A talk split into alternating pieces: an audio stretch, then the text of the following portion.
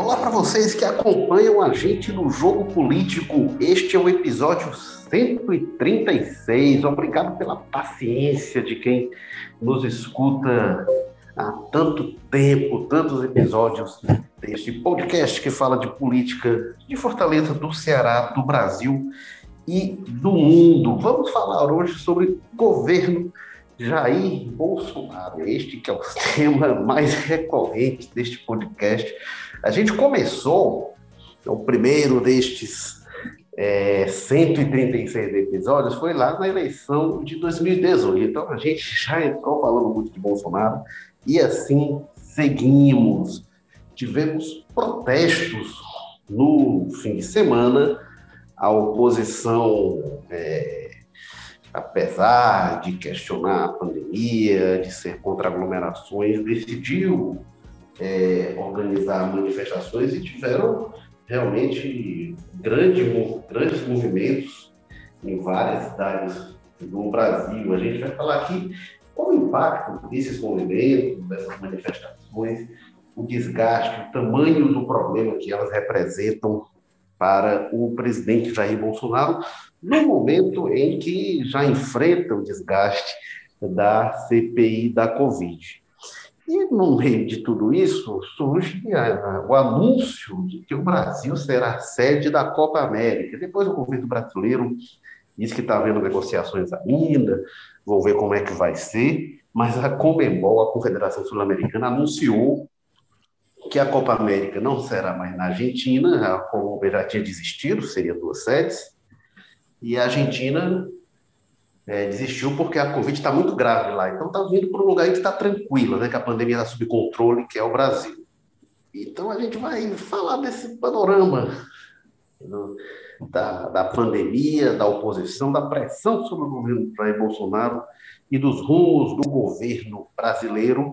Para falar sobre isso, temos a participação direto das florestas do Mangue da Sapiranga, de Walter George, editor-chefe de opinião e colunista do Povo. Tudo bem, Walter, mais uma vez? Olá, Érico. Estava faltando essa apresentação florestal que você sempre fazia. Mas estou aqui, estou na Sapiranga, não com todas essas. Todo esse cenário aí que você pintou, mas na Sapiranga sim, eu estou, posso confirmar. A Sapiranga que está terminando a quadra chuvosa e, e, a Sapiranga passa a ter um papel muito importante como regulador térmico da cidade, não só Sapiranga, toda essa região aí, é, no bairro Edson Queiroz, Água Fria, essa área, regula muito o clima da cidade, é por onde entram os ventos em Fortaleza que nos fazem não sofrer tanto neste fim de primeiro semestre, início de segundo semestre, e não tão frondosos quanto da Sapiranga, mas a gente vai falar com o Carlos Holanda, que está lá no Passaré, que também tem as áreas de bosques, praças, áreas arborizadas, e Carlos Holanda, que é repórter de política do povo, está com a gente mais uma vez. Tudo bem, Cadu? Bem, Érico? Tudo bem, Gualto? O ministro Ricardo Salles talvez não goste dessas apresentações que envolvem bosques, florestas, mangues. Talvez, não sei se é do feitio dele. pois é. O Walter Jorge, começando com você. O que, que você achou dos protestos do fim de semana? Tinha a questão, pô, mas esse pessoal era contra aglomeração, mas não, mas olha. É, é, e aí, uma palavra de ordem que se usou, eu não gosto dela, mas não, pior do que o, o, o, Bolsonaro mata mais do que o vírus, o governo mata mais do que o vírus. Algo dizer mais letal, né? É mais letal que o vírus. E, e eu, eu, não gosto disso, não, porque se aí a gente começar a estabelecer uma escala e dizer, não, tal coisa é pior do que o vírus, é não, desemprego é pior do que o vírus, e aí cada um vai na sua escala de valor, a gente relativiza. Mas ele estava aí, e, e, aí se procurou fazer manifestações que diziam, tenha tais cuidados, é, áreas abertas, enfim, não eram protestos negacionistas, mas mesmo assim foram alvo de críticas, enfim, por isso. O que, que você acha, Walter, assim, desse aspecto? Primeiro, é, é da realização das manifestações na pandemia e o impacto político que elas têm, porque a mim, pelo menos, o tamanho dos protestos surpreendeu. Eu acho que se fez, eu acho que se fez um cálculo político, né?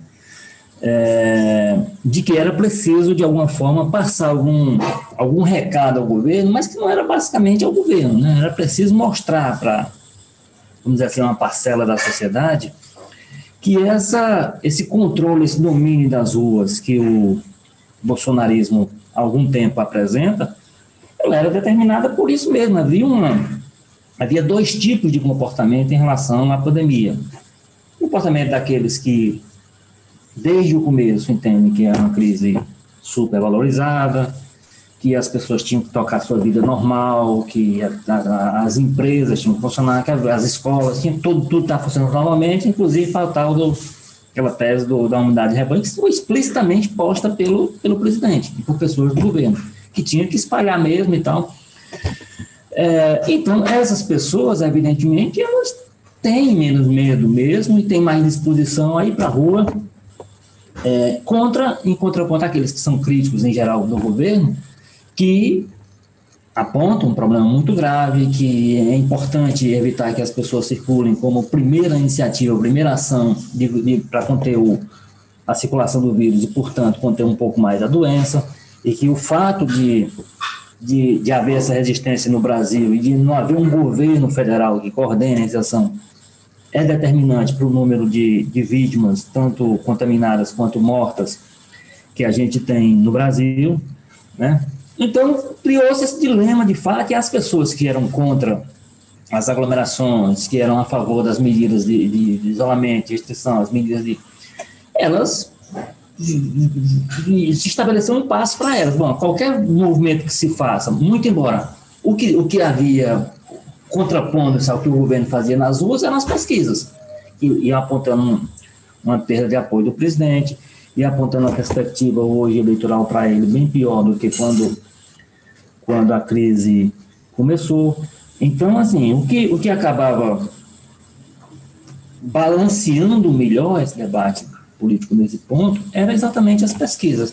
Mas aí elas vão, vão até que chegou um ponto que eu acho que tanto que, que e aí a gente precisaria de, de, diferenciar um pouco, inclusive a partir das pautas, mas, como você disse, a organização desses eventos que aconteceram agora no final de semana, havia, o que não há no governo, e ao contrário, uma preocupação muito grande em pedir, em orientar as pessoas ao uso do, da, das proteções sugeridas, ao uso de máscara, a se manter distante do possível. Então, evidentemente, as aglomerações elas tornaram inevitáveis, porque ia muita gente para o espaço e aquilo acabava gerando aproximações e aglomerações.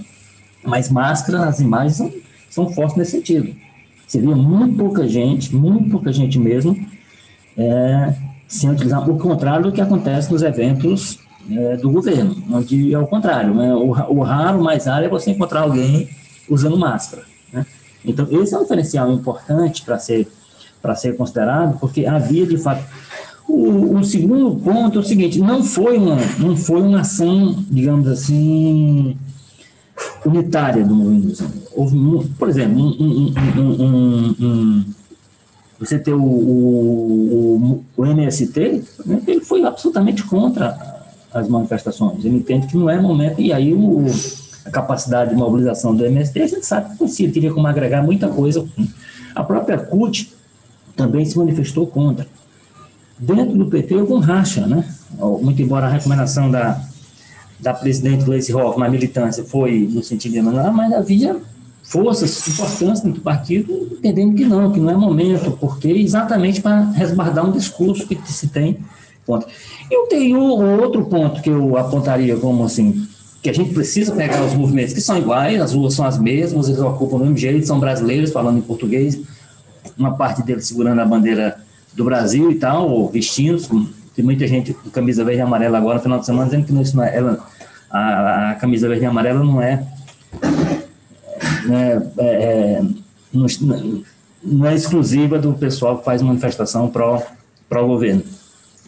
Mas é, é, é a questão da pauta, né? Quer dizer, você tinha uma pauta que a pauta era pró-vacina, pró-medidas protetivas das pessoas, pela ajuda emergencial, uma forma de você, né, que não são pautas que estejam quando aquela mobilização em torno do governo, com o, o Bolsonaro, não é, são, que tem ali contra a STF, contra o ministro não sei do que, contra, então, às vezes, parte das pessoas por, um, por intervenção do, das Forças Armadas, essa diferenciação da pauta também tem que ser considerada no contexto em que, evidentemente, evidentemente, qualquer tipo de aglomeração, seja de gente de esquerda, de direita, de centro, independente, o que for, qualquer aglomeração gera o mesmo risco para as pessoas. Mas a gente tem que considerar isso também como componente.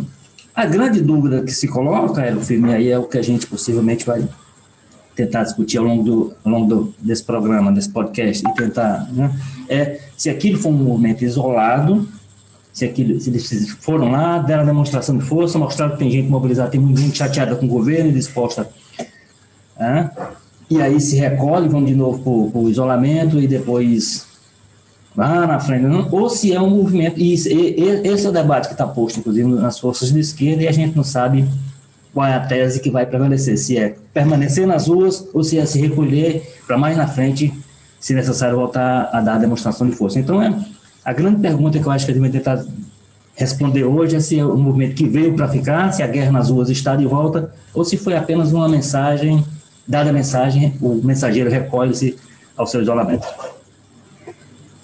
Carlos Holanda, como é que você acompanhou esses protestos do, do, do, fim de semana e quais foram as suas impressões?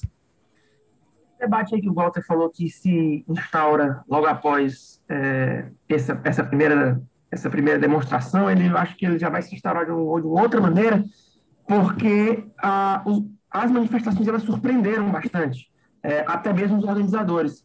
É, você pegar, por exemplo, uma, uma praça como São Paulo, o principal palco de manifestações é a Avenida Paulista. É, tem gente que estima que, aquela, que, que, o, que o movimento ocupou pelo menos 10 quarteirões da avenida, 10 quadras da avenida. Isso é muita coisa. Ali, aquele espaço ali é muito grande. Então, é, surpreendendo como surpreendeu, eu acho que o, quando tipo, a organização, as lideranças tiverem de sentar para discutir se continuarão ou não, essa discussão estará assim é, em outro plano, de modo que, imagino eu, a tendência é de que, é, óbvio, as variáveis são imensas, mas a tendência, a meu ver, é de que esses movimentos continuem, até pela surpresa que geraram é, no, no, no, aspecto da adesão. É, eu, eu, eu acho que foi uma demonstração de força surpreendente.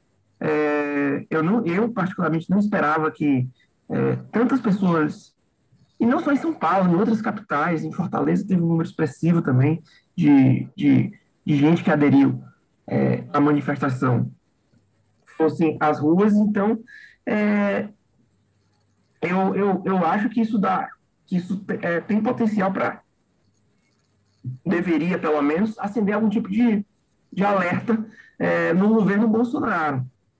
É, ele, ele vai tentar, obviamente, é, atribuir a, esses, a, esse, a esse grupo que foi às ruas a pecha de é, esquerdistas, é, vagabundos de toda ordem, ele até usou a palavra maconheiros, é, jogando aí com jogando aí um jogo de estereótipo que é desonesto demais, né? É, ele não tem é, é, propriedade para dizer que todos estavam ali revoltados é, e empunhando bandeiras muito claras é, a favor da, de medidas sanitárias, e aí, ok, que more aí uma contradição, é, contra o, a política conduzida pelo presidente até aqui, durante essa crise é, da Covid-19, pela vacina, pelo impeachment dele. Então, as pautas são muito claras, todas muito bem é, colocadas, e aderiu quem quis e muita gente quis.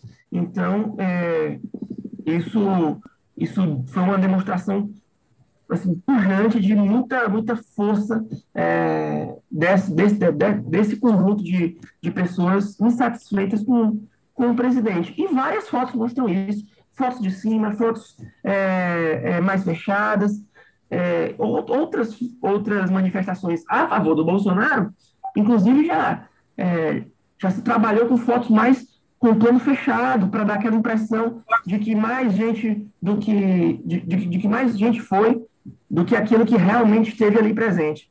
Então eu acho que é, não sobrou assim, margem para que se jogue qualquer tipo de suspensão sobre o número de, de pessoas que compareceu que compareceram né, às capitais e eu acho que foi uma demonstração muito importante de, de, de força perante o, o, governo Bolsonaro.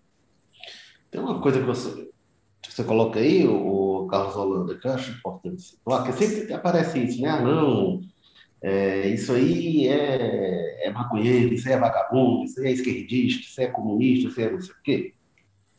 É, e não é só o Bolsonaro, não. Né? A gente lembra quando tem o protesto da Dilma, o pessoal dizia, ah, não, isso aí é a classe média, isso aí são ricos, isso aí são não sei o quê, que estão protestando. E o fato é o seguinte, é, tem muita gente satisfeita, e tem muita gente que foi às ruas manifestar insatisfação, e aí a gente está discutindo aqui, foi correto, não foi, os parâmetros, enfim, mas tem muita gente insatisfeita e o Bolsonaro tem obrigação de governar para essas pessoas também. Porque parece assim, ah, o Bolsonaro vai governar para a claque dele, e aí para a esquerda ele não governa, para feminista ele não governa, para a gay ele não governa, e ele tem obrigação de governar para essas pessoas e tem a obrigação, como presidente, de dar satisfação a eles também, como dar satisfação ao eleitorado dele. O eleitorado dele não se torna nem um milímetro mais cidadão brasileiro do que quem não votou no Bolsonaro. E parece que ele não entende disso. O Bolsonaro é um servidor da população, inclusive aqueles que estão lá protestando contra ele inclusive aqueles que o presidente agora está ofendendo, atacando, enfim. Agora, o, o Walter, isso que o Cadu falou também, é, e você também tinha comentado, a gente pode achar que está certo ou está errado, que devia ter protesto ou que não tinha. Mas, inegavelmente, foi uma veemente demonstração de insatisfação contra o governo. Como é que isso afeta o governo Bolsonaro? Sim, foi uma demonstração de força, sim, surpreendente, como disse o Cadu, para alguns que. Porque, porque realmente há um impasse, que o impasse não é. Assim, a insatisfação, como eu disse, já tinha sido percebida e captada e divulgada através das pesquisas. Estava claro que o, que o governo tinha tem um nível de insatisfação maior do que ele tinha antes e que as pessoas. É, a dúvida era se as pessoas estavam dispostas a enfrentar, inclusive, seus próprios discursos né, que sempre foram críticos com as ações do governo, com a iniciativa. Como isso, agora a gente tem que fazer uma separação realmente, de fato, entre a preocupação que havia no, no, no movimento e a preocupação que havia outro com essas medidas que são a partir da, da mais visível, que é o uso é, de máscara. Eu acho, eu acho que por mais que isso tenha efeito no governo, que certamente o governo esperava ter ter imagens, tanto que as pessoas do governo têm utilizado muito, muito, muito fake, né? Muita imagem fake, bota e depois corre para tirar, porque parece que o movimento de agora não gerou as imagens que eles precisariam para fazer aquele contra a contra propaganda, o contra movimento, que aí teria que ser de imagem de, de, de lugares vazios, essas coisas todas, e de fato tinha. Você pode até imaginar, olha, poderia ter mais, poderia, né? E muita, e, e assim, e, sem dúvida que poderia ser muito inteligente se não houvesse essa discussão. Como eu disse, como você tem duas entidades do porte do MST e da CUT que não se engajaram nesse momento, você imagina a quantidade de gente que deixou de ser mobilizada por essas duas entidades. Né? Então, é, mas eu acho que no, vamos dizer assim, no seu gabinete de análise real das coisas, aquela que não é, como é que a gente vai levar isso para a internet para minimizar e tudo, eu acho que preocupou bastante o governo. Acho que preocupou ver que aquele grupo, aquele grupo tão expressivo de pessoas tenha, inclusive, enfrentado um pouco as suas próprias dúvidas, né? suas próprias até convicções em alguns aspectos, para aí fortalecer uma, uma, uma, uma, demonstração de força, como eu disse, contra o governo, que era preciso ser dado. Quer dizer, a, a, o simples fato das pesquisas estar atestando isso, ele talvez do ponto de vista da, da, da imaginação das pessoas, a, daquelas pessoas, por exemplo, em dúvida, né? É, não, mas talvez a pesquisa mostra isso, mas talvez não seja tudo isso. Quando você vê aquelas multidões e você vê a, a imagem que se busca sempre nessas coisas da Avenida Paulista, que como o Cadu disse, tinha projeta-se até 10 quarteirões ocupados, evidentemente, uma ocupação diferente, porque havia áreas onde havia mais, maior distanciamento, outros menos e tal, mas 10 quarteirões é muita coisa, é muita gente, em qualquer circunstância. Então, aquilo ali fica demarcado que, de fato, as pessoas não apenas estão insatisfeitas com o governo, como estão querendo, dispostas a poder expressar isso, encontrar meios de expressar isso. E esse tipo de manifestação hoje transformou-se no Brasil de algum tempo atrás, mas se a rua não fala, muita coisa acaba não, não acontecendo, não chegando. Agora, veja bem, um, um governo tão insensível a, a a determinadas situações, assim, porque seria uma, seria uma, seria uma, um sinal para o governo dizer, vamos, vamos, vamos tirar aqui o que é a nossa parte da ação que a gente vai fazer de de, de, minimizar, de para minimizar e tudo, vamos ver a sério como é que a gente como é que a gente analisa isso aí. O governo não teria dois dias depois, um dia depois, é, aparecido com essa maluquice de de, de, de, trazer a Copa América para o Brasil. Quer dizer, esse tipo de coisa não cresceria no governo tivesse minimamente preocupado. Não, peraí, vamos ver como é que a situação não está boa, então não vamos agregar mais esse, mais esse, mais esse problema para a nossa administração.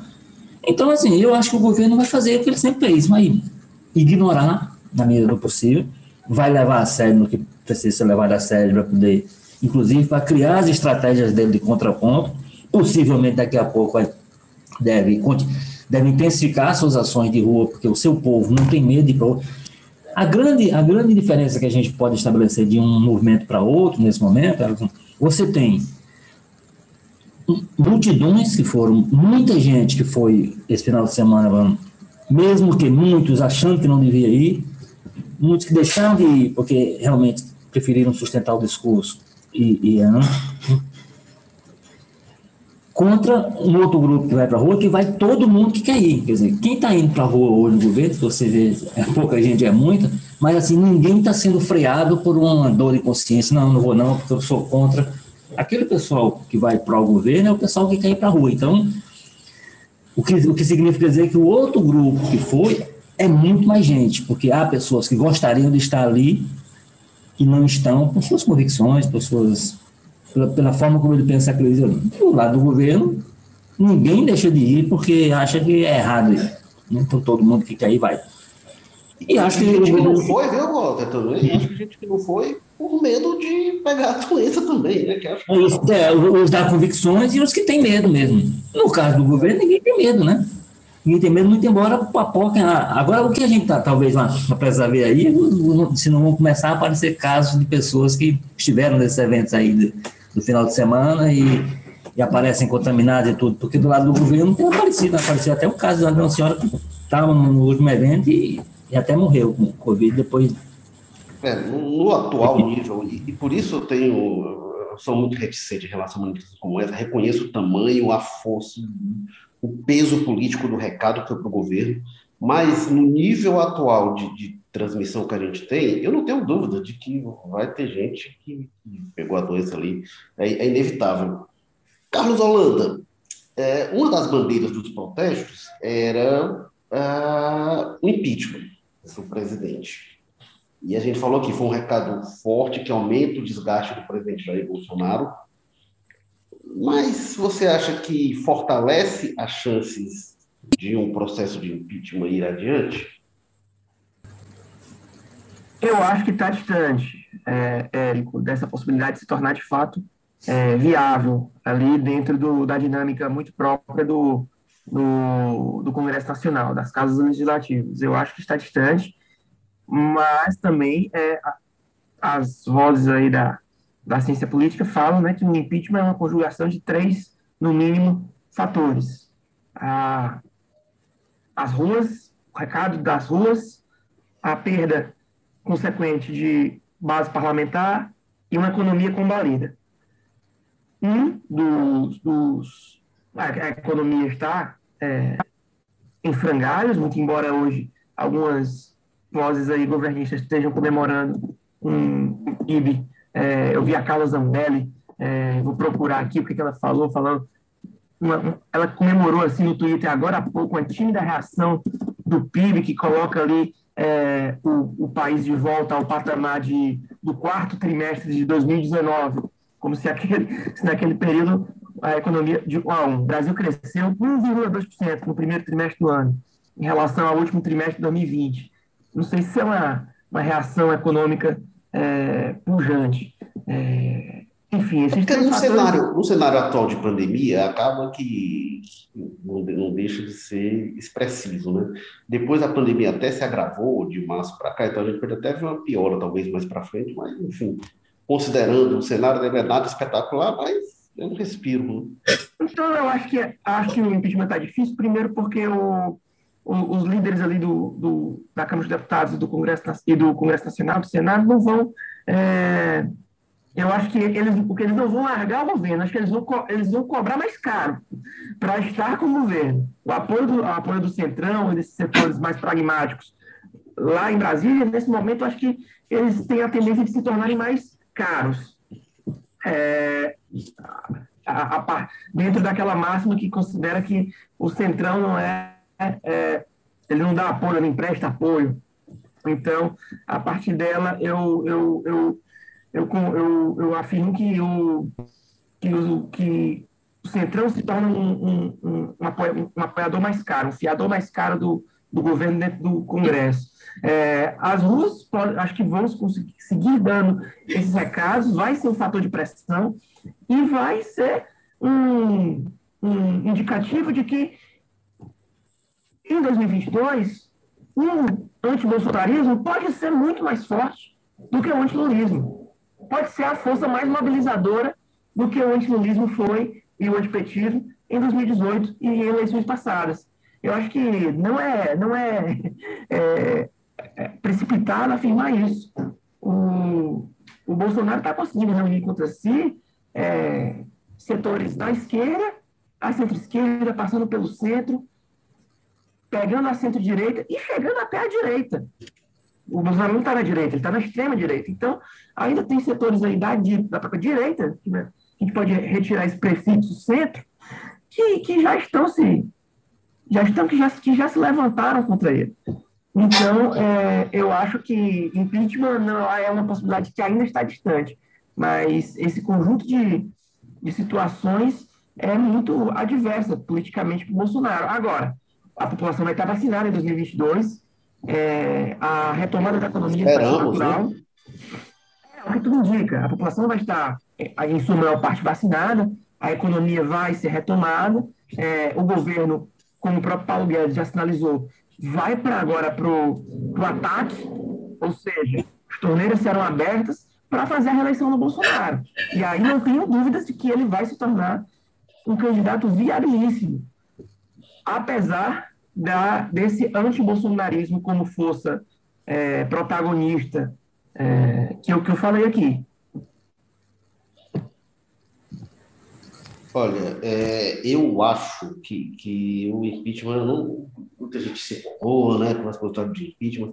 Eu acho que o impeachment tem um enorme obstáculo chamado Arthur Lira, que está na mão dele, né, o impeachment, e aí é isso que você falou. A gente tem aí pouco mais de um ano, né, um ano e dois meses até o início da campanha eleitoral do ano que vem, é, para dar tempo até lá de transcorrer um assim, de, de humor do Lira em relação ao Bolsonaro mudar a ponto de ele decidir que, olha, não, não adianta mais, não dá mais para é, é, é, não compensa mais manter o apoio ao Bolsonaro, abrir o processo de impeachment e ter alguma consequência até a eleição, acho realmente é, muito improvável, não vejo com um tempo para isso não.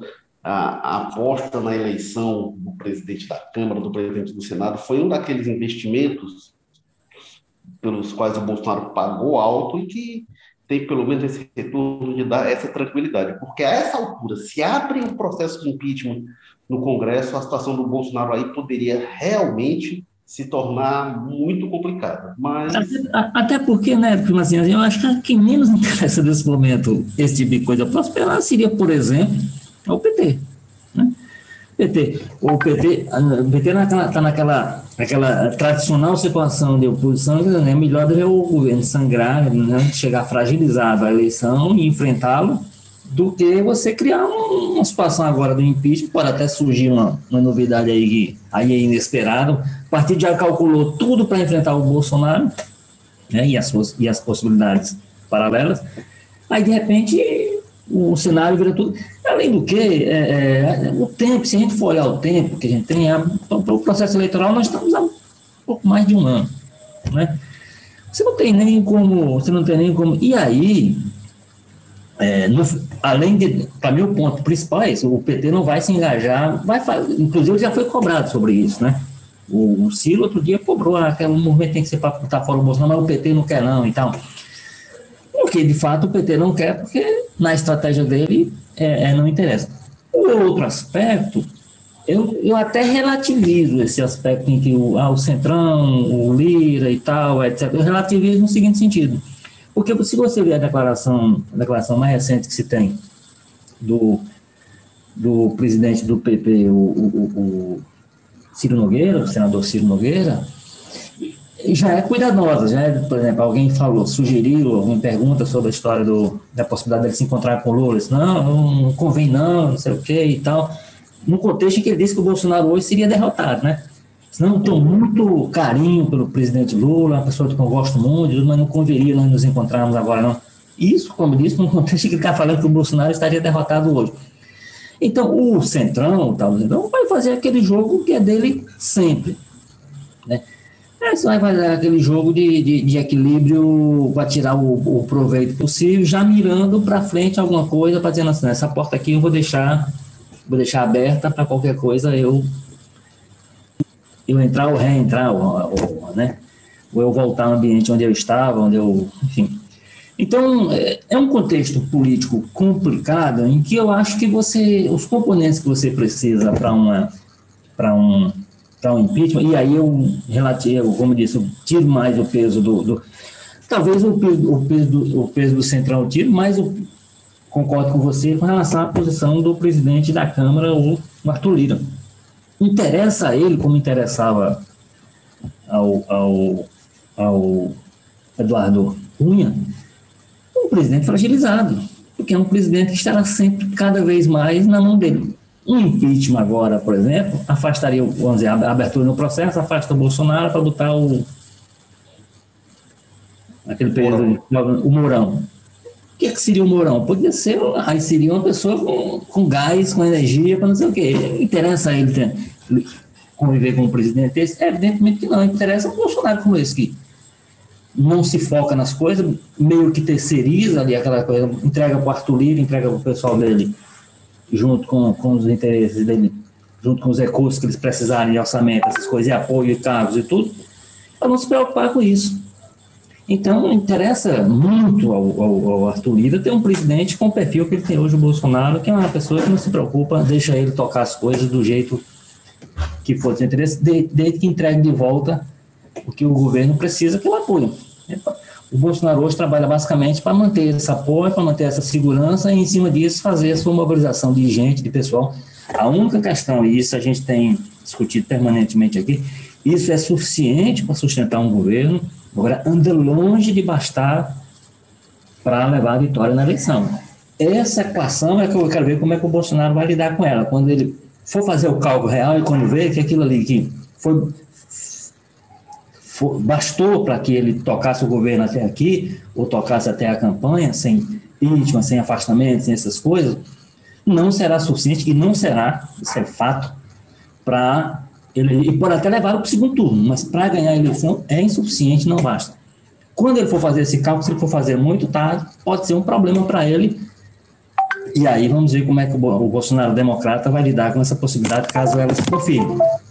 Evidentemente, ele tem todo o tempo do mundo e tem os instrumentos para mudar, como ele mudou em relação ao Centrão. Aquele que se gritar pega Centrão não fica um meu irmão, hoje é está sentado com ele, deitado com ele, está tá funcionando com ele dentro do governo.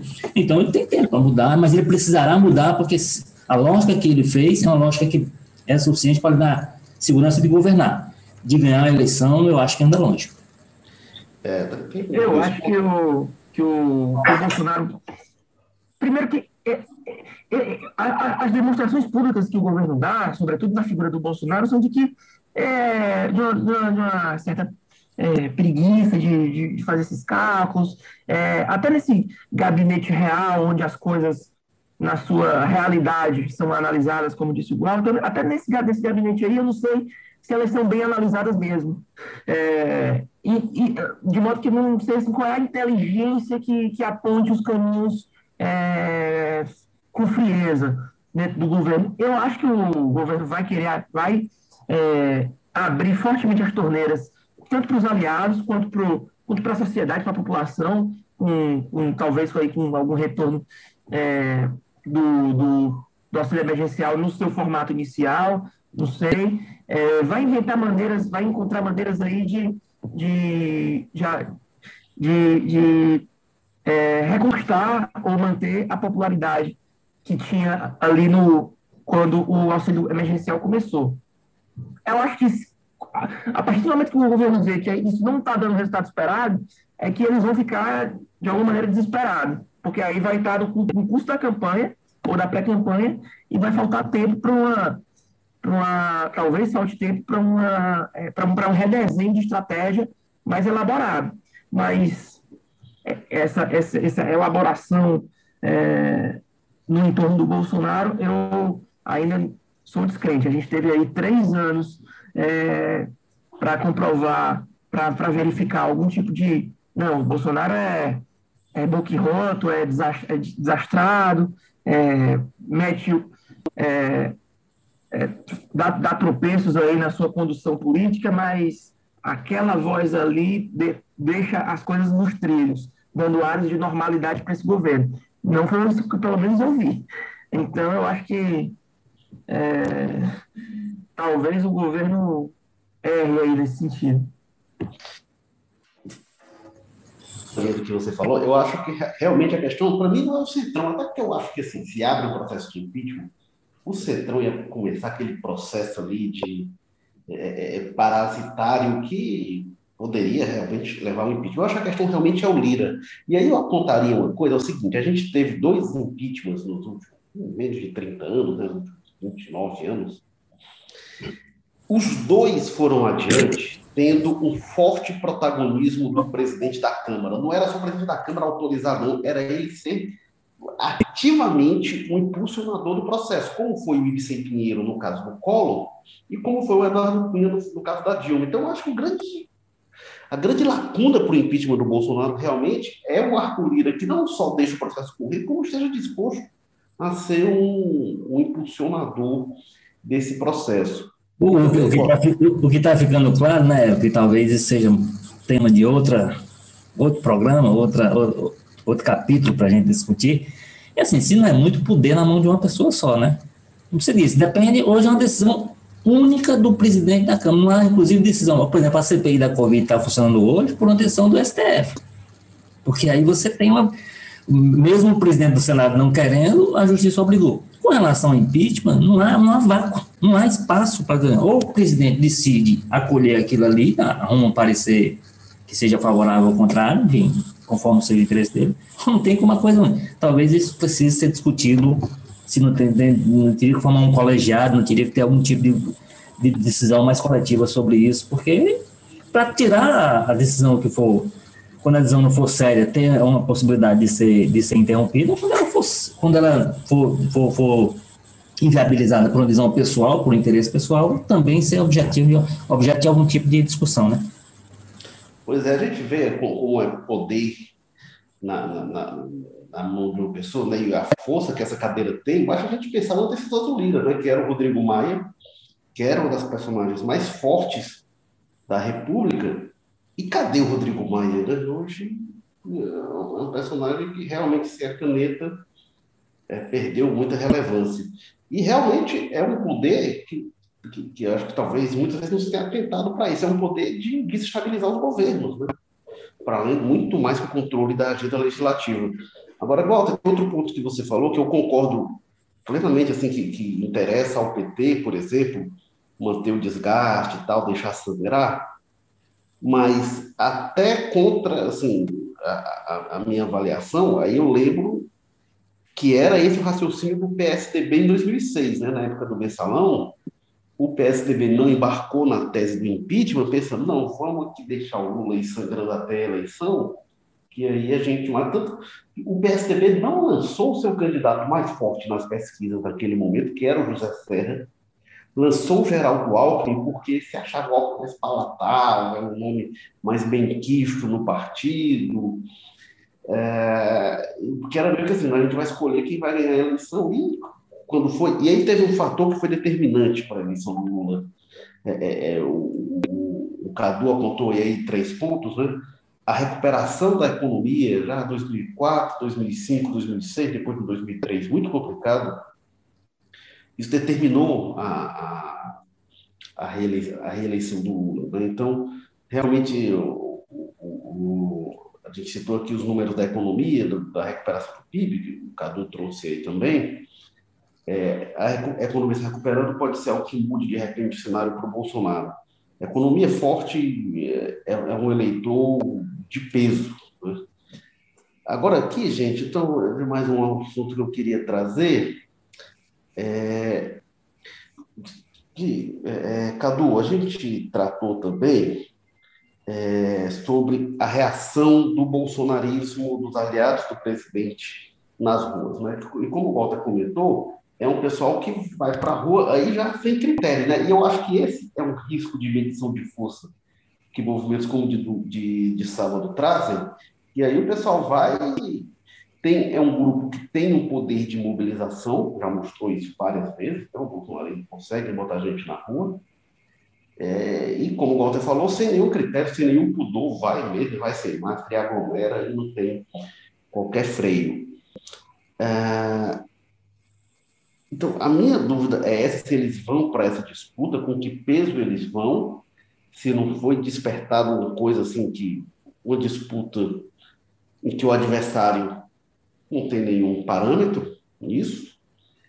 E por outro lado, a minha dúvida é se a base bolsonarista, qual o tamanho que ela ainda tem de força de mobilização porque ao longo da pandemia, com várias questões, o fim da Lava Jato, dissidência do humor, os desgastes, eu tenho dúvida é, se a gente vai ver manifestações pró-Bolsonaro com o mesmo peso que a gente viu antes da pandemia. O que, você acha, Cadu?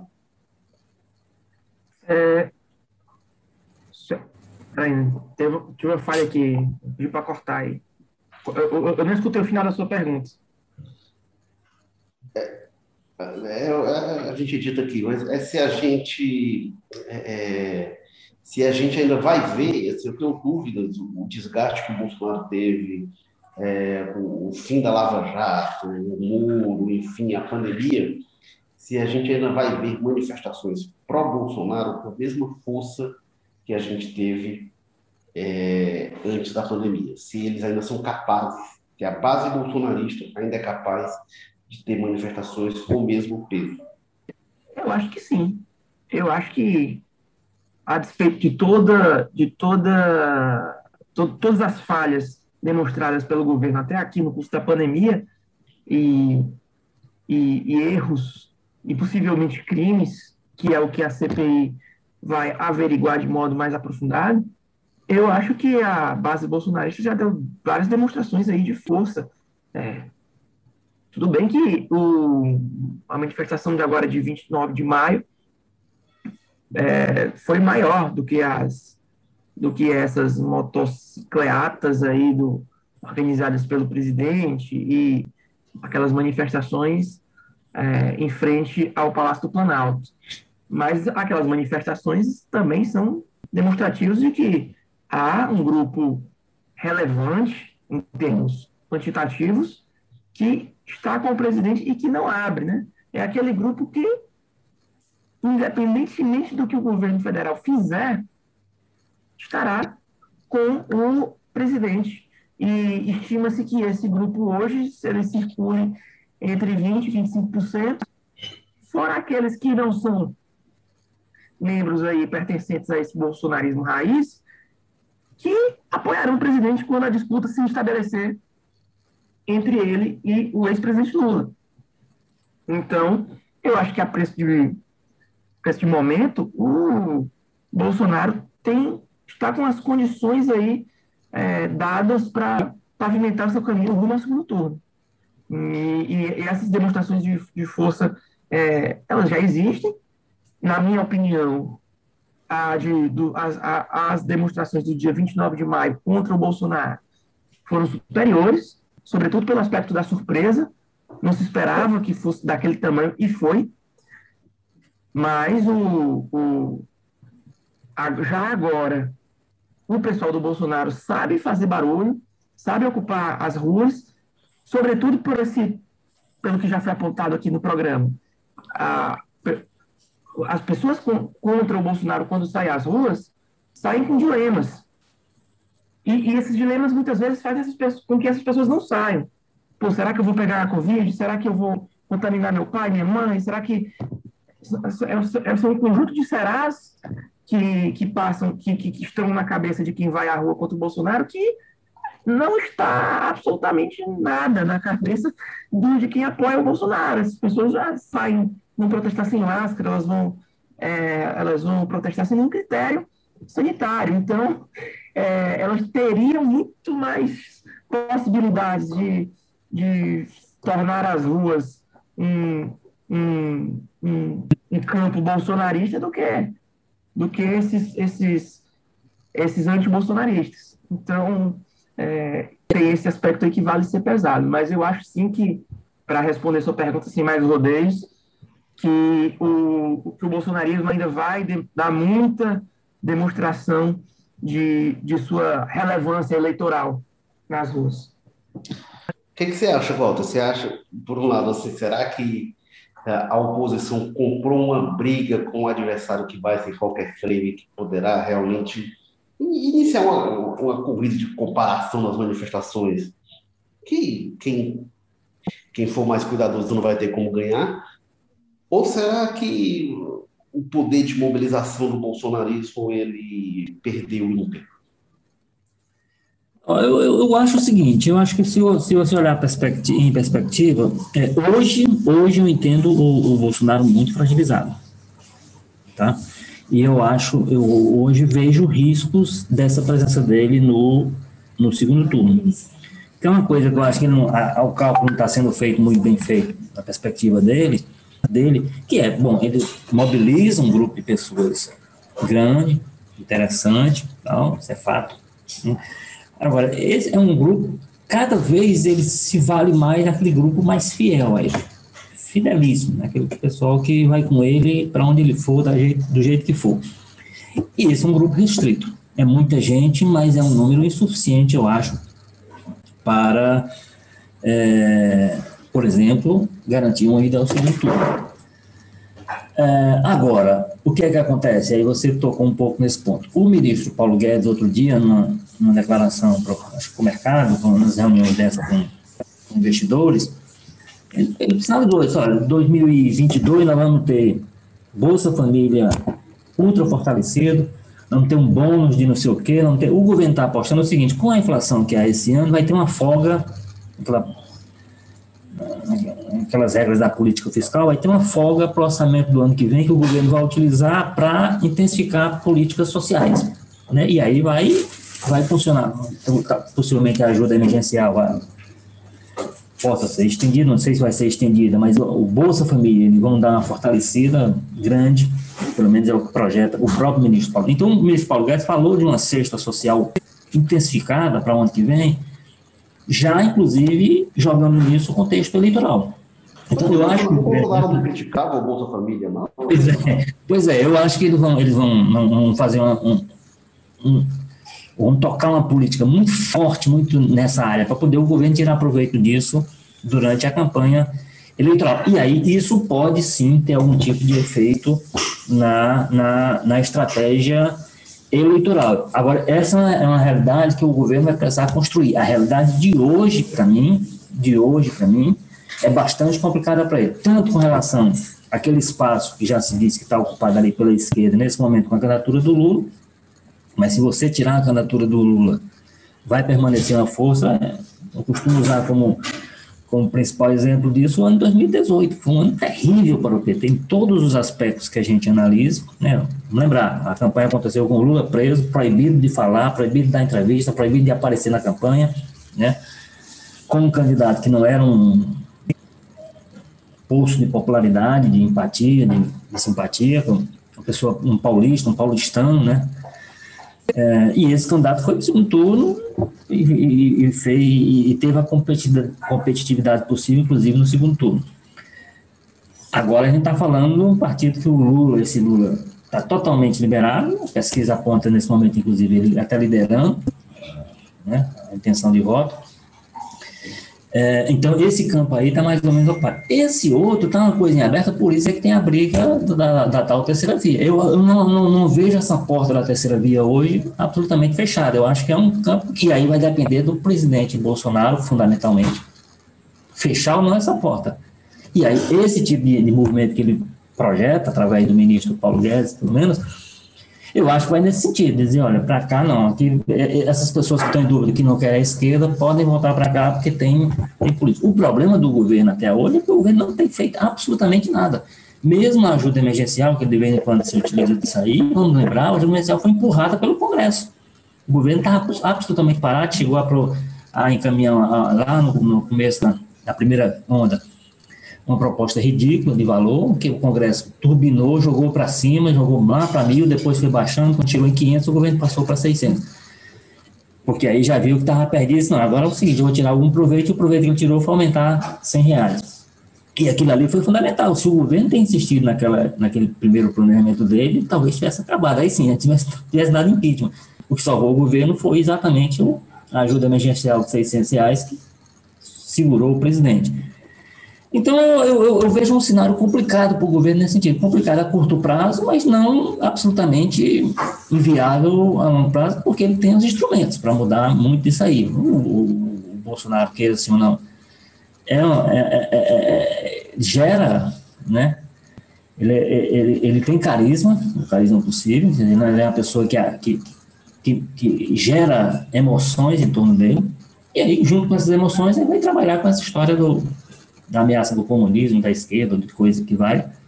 Agora ele precisa, o governo precisa ter feito alguma coisa. E o que o, o, que o ministro Paulo Guedes está sinalizando hoje é que ele vai fazer.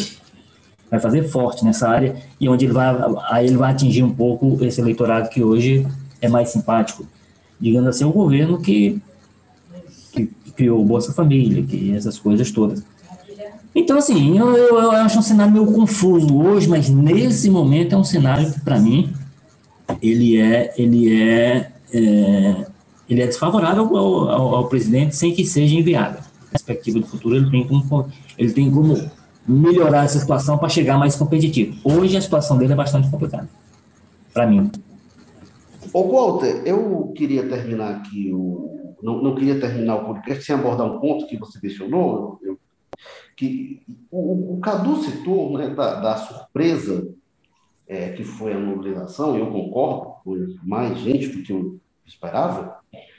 É, e você mencionou que é, a CUT e o MST não entraram né, nessa mobilização. Né?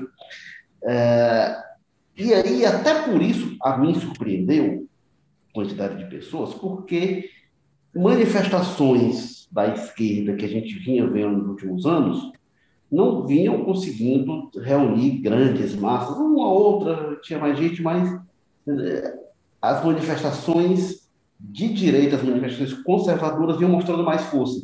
Inclusive, na época do impeachment da Dilma, quando se disse, não, agora vai vir a base social do PT, dos movimentos sociais, do sindicato, esses grupos não mostraram a mesma força de mobilização que as manifestações pró-impeachment o, o MBL e outras forças É, e aí eu queria abordar é, com vocês, Thomas, com você, Walter, assim, é, quem hoje tem essa capacidade de mobilização? Porque não, não, sei como é que foi o núcleo de organização disso para preparar esses protestos, mas a gente vê uma capacidade de organização que está para além é, dos movimentos sociais mais tradicionais, para além dos sindicatos, dos próprios partidos. Como é que. Qual, qual a avaliação, Walter, sobre essa, essa forma de mobilização que deu resultado certo ou errado aí, é outra questão, mas assim, deu resultado nesse sábado. No sentido, no sentido de levar a gente para as ruas, deu resultado, né? Quer dizer, se a ideia era levar a gente, levou.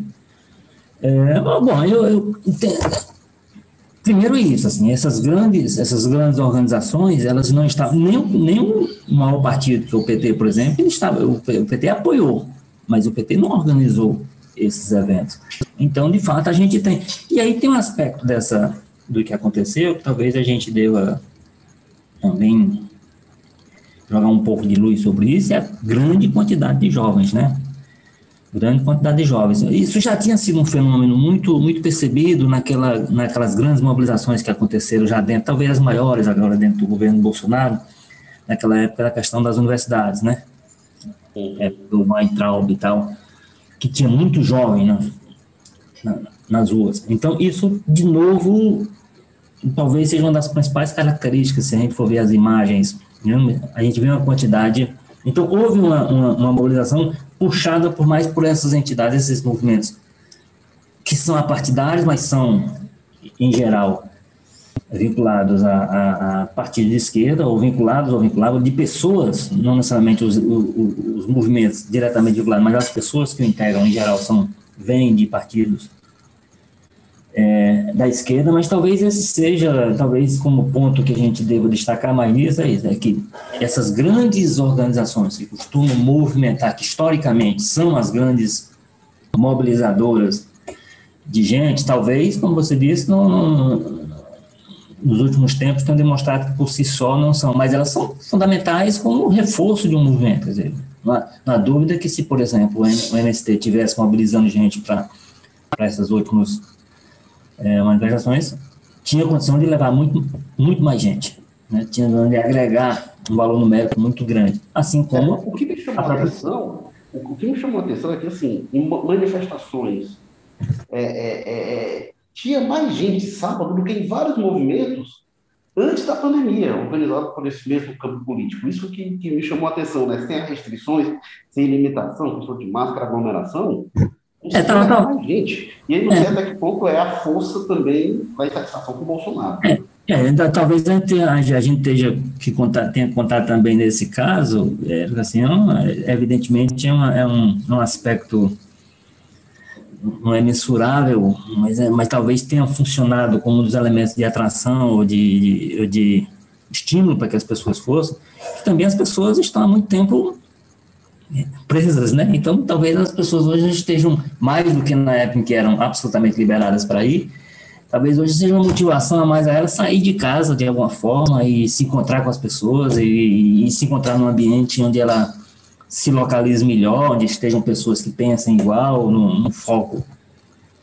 motivador. Formação social e política, né, para sair pois é.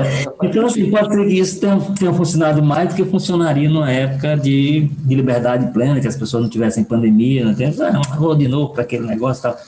E, ah, talvez algumas pessoas estivessem até com saudade disso. Mas eu acho que fundamentalmente é isso. eu, pesou mais, pesou mais, foi e aí a gente vai ter que ver o peso também, aliás, a importância que tiveram realmente os mobilizadores, os criadores disso aí, mas as pessoas, até individualmente, muitas pensavam assim, talvez, é, era preciso dar algum tipo de recado ao governo.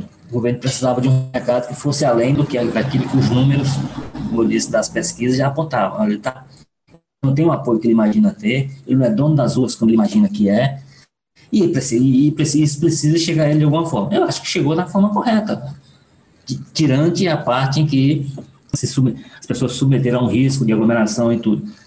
Mas, enfim, a compreensão de que o governo precisava ter um recado, eu acho que foi passado. E eu acho que isso acabou, de alguma forma, sendo um dos estímulos para essa organização. Agora, talvez a gente precise aprofundar mais isso mesmo, Érico para poder, Érico, para poder a gente ver o seguinte: se há forças novas com essa capacidade de mobilização. Eu não sei se, se foi percebido por nós, eu não sei se foi percebido pelo geral, assim, que são forças novas que têm capacidade de agregar. Para mim, o componente que nesse momento funcionou mais foi essa disposição das pessoas que darem um, um recado ao governo de que a rua não é dele.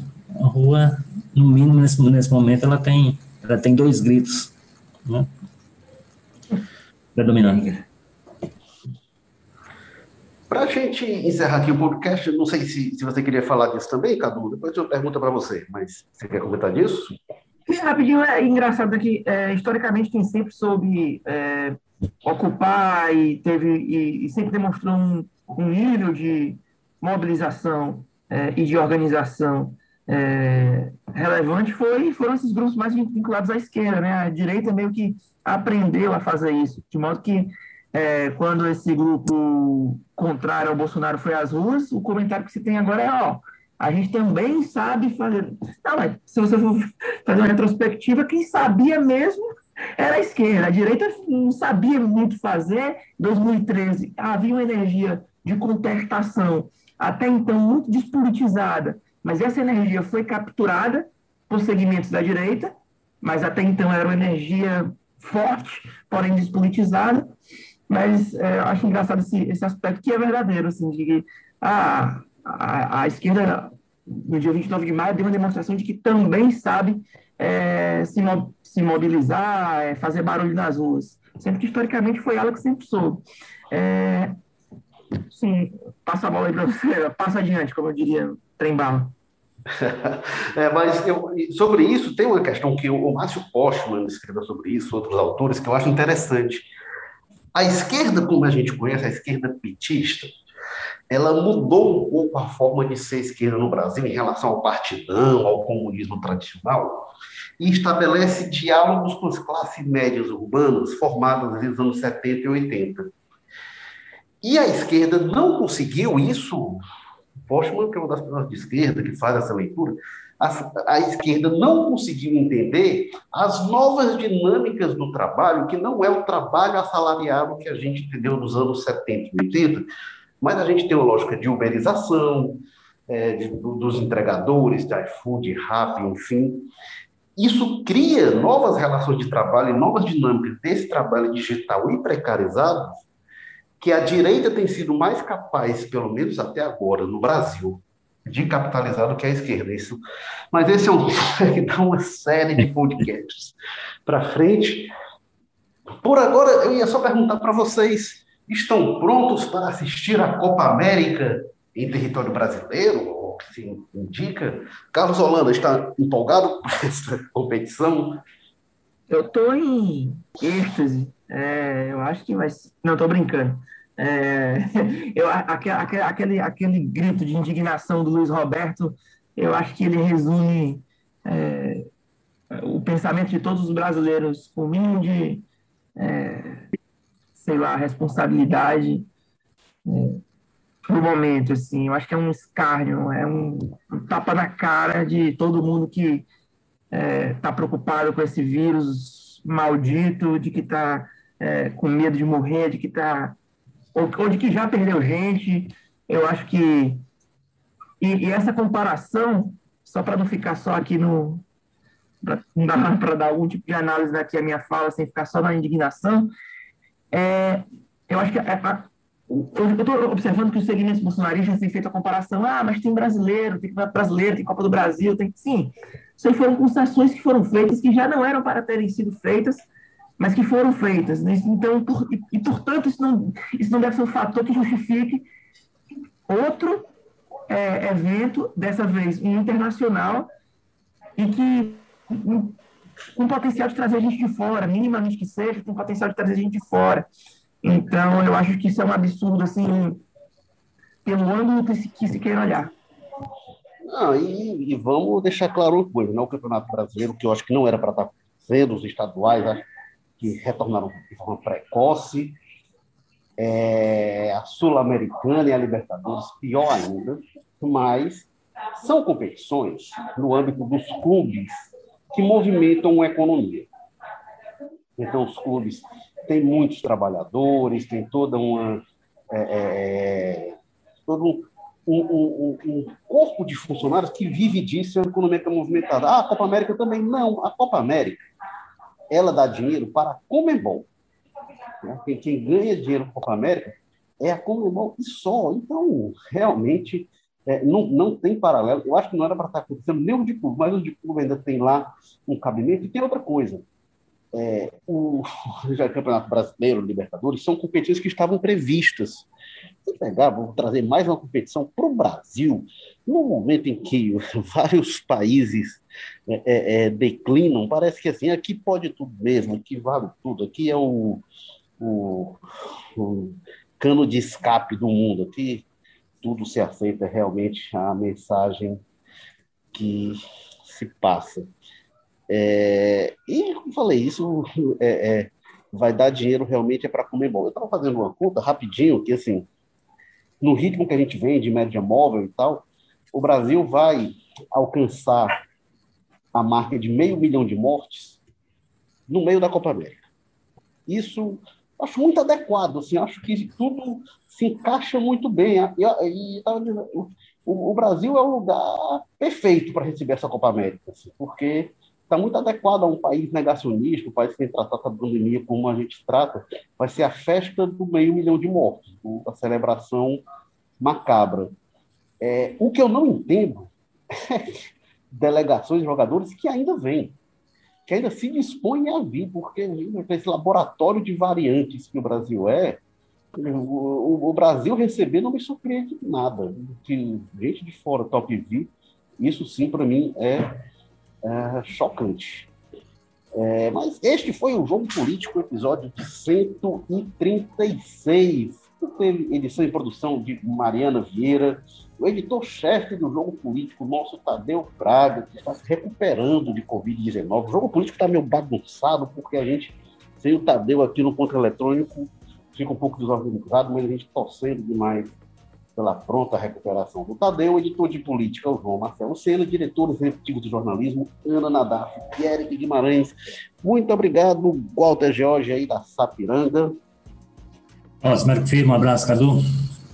Obrigado, Carlos Holanda, mais uma vez pela sua participação aí do Passaré.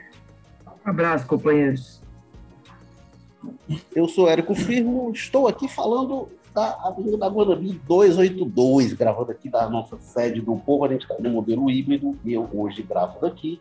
E lembrando assim, o Povo Mais, a plataforma multi-streaming de jornalismo e cultura do O Povo. Semana que vem a gente está de volta, se tudo der certo. Tchau.